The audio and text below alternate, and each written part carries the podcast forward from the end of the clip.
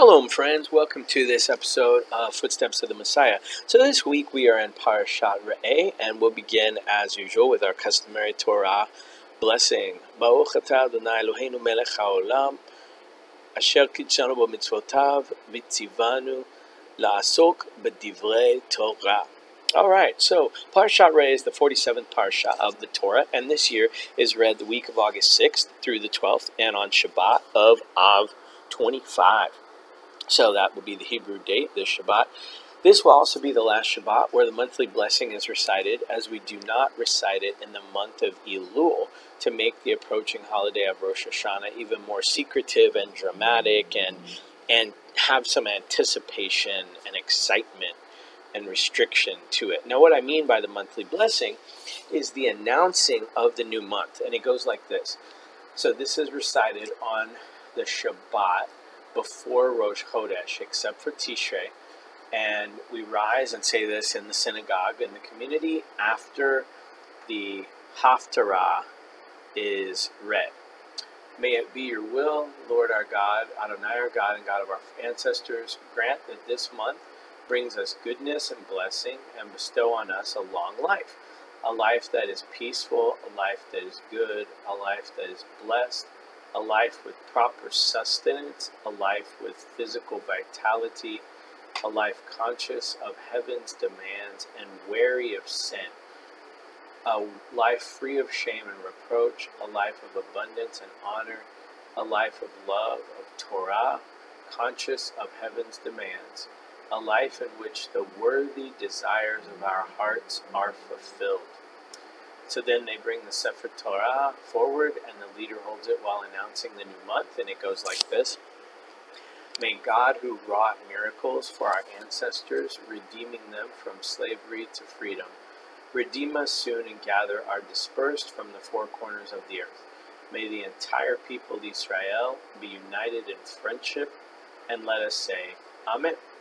The new month of blank will begin on blank day. So, in this case, we'll be saying the new month of Elul will begin on, I believe it's in Hebrew, it would be Yom Shishi, uh, Friday, and that that's you know, or if it's a two-day Rosh Chodesh, they may say like Yom Revi'i and Yom Chamishi, or in this case, Rosh Chodesh is Thursday and Friday.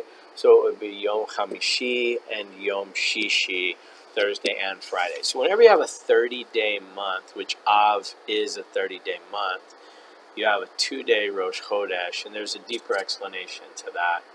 Whenever you have a 29 day month, and these are always fixed, every year, every month is the same number of days, I am 90% sure of that statement. Um, you every time you have a 29 day month, you only have a one day Rosh Chodesh uh, celebration, or really it's just about. Uh, the only way it's really celebrated anymore is extra prayers. You say the Hallel or Chatzi Hallel, uh, meaning the abbreviated Hallel Psalms, and uh, a few extra prayers in the Siddur. Uh, so, uh, may it hold blessing for us and all the people of Israel. Now, then it says the congregation repeats the announcement of the month, and the leader then continues May the Holy One bless this new month for us and for the entire people, the house of Israel, with life and peace. And then everyone says Amen. Joy and gladness. Everyone says Amen. Deliverance and consolation. And let us say Amen. Uh, and then there, yeah, it's much more beautiful in Hebrew. Um, but uh, there is some great commentary about this prayer and about the Rosh Chodesh in the Lev Shalem Siddur, and this is on page 180 and 181 of the, or 180, sorry, of the Shabbat morning service, Torah service. So, uh, really impressive just how special Rosh Chodesh was in ancient times, and it's been kind of forgotten. But as we see in Isaiah 66, I believe, the last chapter of Isaiah, it says, and this is what's read on uh, when you have Rosh Chodesh the day after Shabbat, we read, I believe Isaiah 66 is the Haftarah portion, and it's called Mahar Chodesh, meaning tomorrow is the, the beginning of the new month. And it only happens once or twice every year that that, that, that um, occurs. Anyway, so there's some commentary here, but I'll have to get into that on another broadcast where we focus on Rosh Chodesh. So for now, let me go back to the main point. So, um, I'll have to look into other reasons why the tradition holds of keeping the Rosh Chodesh blessing uh, only during the 11 months, but not in Tishri. But suffice, suffice it to say, there's no blessing or announcement or prayer for the month of Tishri when we get to the last Shabbat of Elul. So, if you've never read it, uh, it is very beautiful when you hear it sung by a professional cantor in a synagogue. And I always love hearing that prayer every month and making sure that I'm in the back, or I'm back in my seat and if I leave right after the Haftarah reading and concluding prayers, that I'm back for that prayer. So if you've ever been to a conservative or Orthodox Jewish Shabbat service, the last Shabbat before the new moon, uh, you'll know what I'm talking about. So uh, the Torah portion is about many things. Re'eh means see, as in the imperative look, and it begins in Devarim 11, verse 26, and goes to chapter 16, verse 17. So it details a series of Torah commandments in advance of the tribes entering into Aretz HaKodesh and includes instruction and obligation to destroy idolatry. It includes the mitzvot of tithing and charity, which is not money, by the way, all the time. It includes produce and crops and fruit and food. And then the kashrut uh, commandments and the chagim, the festivals. Now, finally, it tells about the prohibition of offerings to Hashem that are outside of the place where Hashem will put his name, namely Yerushalayim, and the whole parsha is about 131 verses. Now, also included, we see the blessings and curses and the association of Mount Gerizim for blessings and Mount Ebal for curses. And this year, it is partnered with the Haftarah of Isaiah 54:11 through Isaiah 55:5. The Haftarah of Re'eh is the third in the seven Haftarot of consolation. And we're counting down, remember, to what holiday? Well, if you said Rosh Hashanah, you were correct. So, not directly re- related to Re'eh, these, or the Parsha of the week, uh, Parshat HaShavua, these seven Haftarot started the Shabbat after the ninth of Av, and will take us through Rosh Hashanah. So Hashem calls the afflicted uh, in Isaiah, the Haftarah. Hashem calls the afflicted and storm-tossed city of Jerusalem, uh, referring to her as she who has not been comforted. Hashem promises to bring her back to her fullness and beauty in a tikkun of sorts, a correction, a restoration, or a reconstitution. Now, the coming Jerusalem will be founded and built of beautiful gemstones. The disciples of Hashem are actually the gemstones. The inhabitants of Jerusalem are the gemstones, where we will have everlasting peace. And a famous verse quoted by many Christians, albeit greatly out of context, is read here and it says, No weapon engineered against Yerushalayim will fail. Now, let me read it for you in Hebrew, Isaiah 55, verse 17. It says, Kol kli yutzav alaych lo yitzlach v'chol lashon takum itach lamishpat tal shi'i zot nachalat avdei Adonai v'tzidkatam Me'iti Ne'um Adonai. Any weapon formed against you or engineered against you shall not succeed, and any tongue that contends with you in judgment you shall condemn. This is the heritage of the servants of the Lord, and their due reward from me, says the Lord. Now, I said that was Isaiah 55 17. That is incorrect. It was Isaiah 54 17. So please note that correction. Isaiah then tells those who thirst to come to have water, but spiritually it is those who are thirsty for Torah and the Ruach HaKodesh, which is pictured many times in the Bible uh, as water. So let me say that differently because that was kind of a run on sentence. So Isaiah tells those who, who are thirsty, come have water. Now, spiritually, it's really saying those who are thirsty for the Torah and thirsty for the Ruach HaKodesh. And the Ruach HaKodesh and the Torah are pictured many times in the Bible as living water. Now, Isaiah promises the nation of Israel a covenant forever, like the one he made with David Melech. Now, whenever David Melech is mentioned, it tends to be in Judaism, this is a known connection and prophecy, that what happened in his life is usually prophetic of something to do with the Messiah. And the Messiah will be the source of water and the Holy Spirit for the entire world. Now, I believe this is one of the passages Yeshua was quoting from Isaiah 55 1 uh, when he is speaking in John chapter 7. Now, the date on the biblical calendar was Tishri 22. Now, if that rings a bell for any of you, it's because it's during Sukkot and it's the seventh day specifically of Sukkot. It is not a Yom Tov, but it's not a and it's not a Shabbaton, but it's a special day. It's the seventh day, the last day of Sukkot. Now, there's a famous water pouring ceremony that takes place called the Simchat Beit HaShoeva. Now, that means the rejoicing of the house of the outpouring, and it's implied that it is water. But meant in a prophetic way, though what it really means is talking about the outpouring of the Spirit to all mankind in the future at Sukkot when Messiah Yeshua returns and establishes his kingdom at Sukkot in the biblical year 6008. By the way, that will happen here on planet Earth, on the ground. Now, uh, let me go to that passage in John 7. I'm going to start with verse 37. On the last and greatest day of the festival, Yeshua stood up and called out in a loud voice, If anyone is thirsty, let him come to me and drink. Whoever believes in me, as the scripture has said, streams of living water will flow from within him. Now I'm going to stop. Where? What's he quoting? What, what is he referring to? Streams of living water will flow from within him.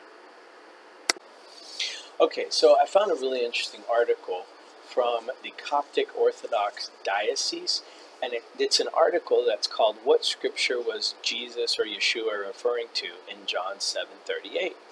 Uh, so it goes like this: uh, This passage can be read as, "If I believe as the Scripture says," which some refer these words to the preceding clause concerning believing in Messiah himself, according to the writings of the Tanakh in Deuteronomy 18, verse 15, Isaiah 28, 16, and Habakkuk 2, 4.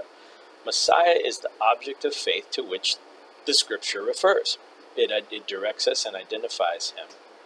And he who believes in Yeshua the Messiah believes in the mighty God, the prophet, the high priest, and the king, and the only foundation of Israel, and lives by faith upon him.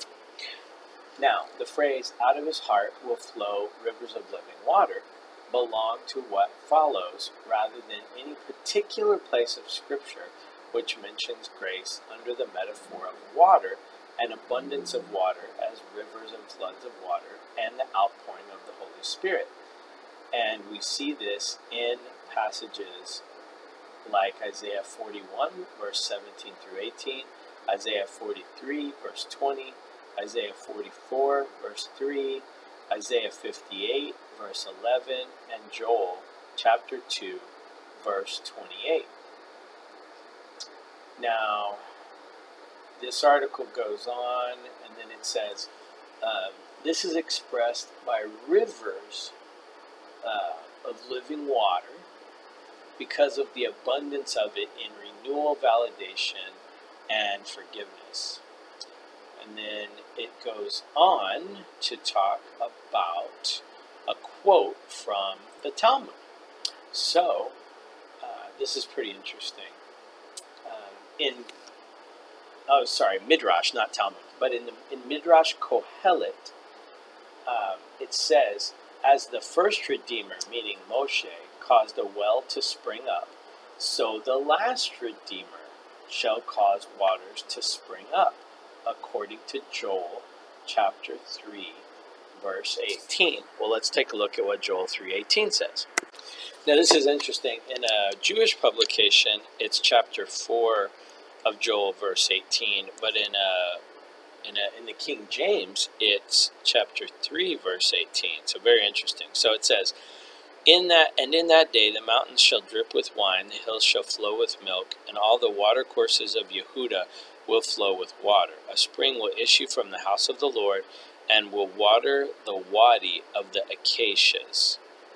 So this idea that massive water flow and outpouring will be not only an agricultural benefit, but will be a spiritual uh, blessing and awakening unlike anything that the world had ever seen.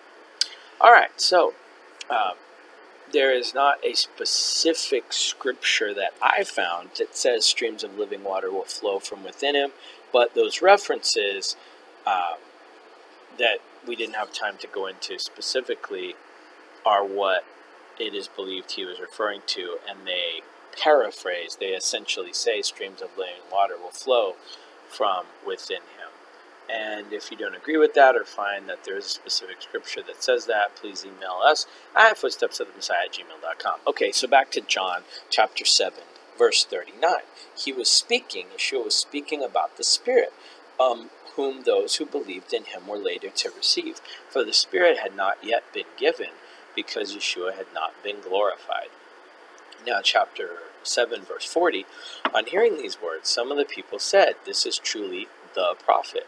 Now they're referring to a prophecy about a prophet being the successor of Moshe in Deuteronomy. I believe it's 18:18. And some other people said this is truly the prophet.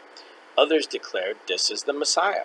But still others asked, how can the Messiah come from Galilee? Verse 42, doesn't the scripture say that the Messiah will come from the line of David and from Bethlehem, the village where David lived? So there was division in the crowd because of Yeshua. Some of them wanted to seize him, but no one wanted to lay a hand on him. No one did lay a hand, lay a hand on him. So then the officers returned to the Kohanim, the chief priest, which is a problem because there should only be one high priest. So I don't know if chief is meaning multiple high priests, which it was because the system had become corrupt, or the senior priests maybe and the Pharisees, who asked them, Why didn't you bring him in? Never has anyone spoken like this man, the officers answered. Have you also been deceived? replied the Pharisees. Have any of the rulers or Pharisees believed in him? But this crowd, so there was a question that some of the rulers and Pharisees had started believing in him. Uh, but this crowd that does not know the law, the Torah, they are under a curse. I wonder why he said that. Because uh, maybe because they believed Yeshua was a heretic, and you come under a curse if you believe in the wrong person as the Messiah. Now Nicodemus, who had gone to Yeshua earlier, and who himself was one of them, meaning the Pharisees, asked, Does our Torah convict a man without first hearing from him to determine what he has done? Aren't you also from Galilee? They replied. Look into it, and you will see that no prophet comes out of Galilee. Then each went to his own home. Now, I don't know what they're referring to right there, that no prophet comes from Galilee. Look into it. I don't know what that means, but it's a very curious verse that deserves more investigation. Okay, so then each went to his own home, meaning it was the end of the festival, so everybody left Jerusalem and went back to whatever part of the country they lived in or to another country if they lived outside of Israel. Now, there's an interesting connection to the Haftarah in the coming month of Elul as well. So the Haftarah is either read the Shabbat prior to Elul or the um, second week of Elul, because if uh, if the first week of Elul, if you have Rosh Chodesh, then this parasha, this haftarah would be skipped, I believe. So, in the month, or bumped, in the month of Elul, uh, a Chabad sage has said that even though our effort to move closer to get to Hashem is limited, as we are limited, our effort is so precious to Hashem that He showers us with infinite love from above. Now, in Isaiah 54, verse 12, Hashem says He will make your windows from kadkod. It's a Hebrew word, which is a precious stone. Now, this is understood to be when the Messiah comes. But what stone could they be talking about? What Isaiah was talking about? What stone is this? A kadkod, and what does it look like?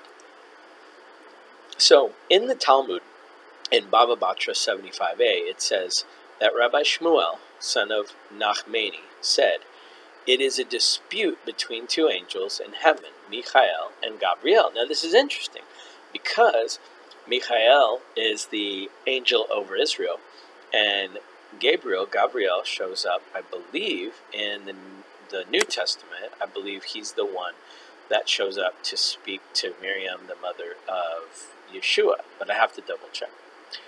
Now, one says, one of these angels, back to what the Talmud says, one angel says that the kadkod is a shoham, and the other say, the other angel says it is a yashfe. Let, God says, let it be like this one and like that one. So we hear them say that shoham and yashfe together make up a kadkod stone. But what are they arguing about and why? Why is this even an argument? Now, it is said that some stones have light within them. Other stones have to be worked on and polished or tumbled in a rock tumbler or a buffer of some sort, uh, or refined in order to reflect light and look beautiful. It is found that the shoham gives its own light and the yashve reflects light. Now, the sages liken these stones to the types of rewards that will be given to believers when Messiah returns. Now, Yashve is, a, is symbolic of our work and accomplishments for the Malchut Shemaim, the kingdom of heaven. Just like the Yashve, the light depends on how well the stone was polished. So, too, our reward will be reflected in how much we have put into our lives to become a shining beacon for others to come to the Torah and to the Messiah. Now, the Shoham stone has light inside itself, symbolizing the reward that is not based on accomplishment or achievement, but rather purely on grace. Now, Hashem's pure generosity, and possibly in the form of all the revelation that will be available when there is no restriction, but rather in our incorruptible and completely perfect immortal bodies, we will be able to process and understand and learn Torah with the speed of light, literally. Now, the Chabad sage, I believe this is maybe Rabbi Menachem Schneerson, in Likutei Torah Devarim, Parshat Re'eh, page 24d, says that Hashem will give both, and I'm paraphrasing, I believe, that, that Hashem will both uh, give the reward for our efforts and He will bestow infinite revelation as a gift.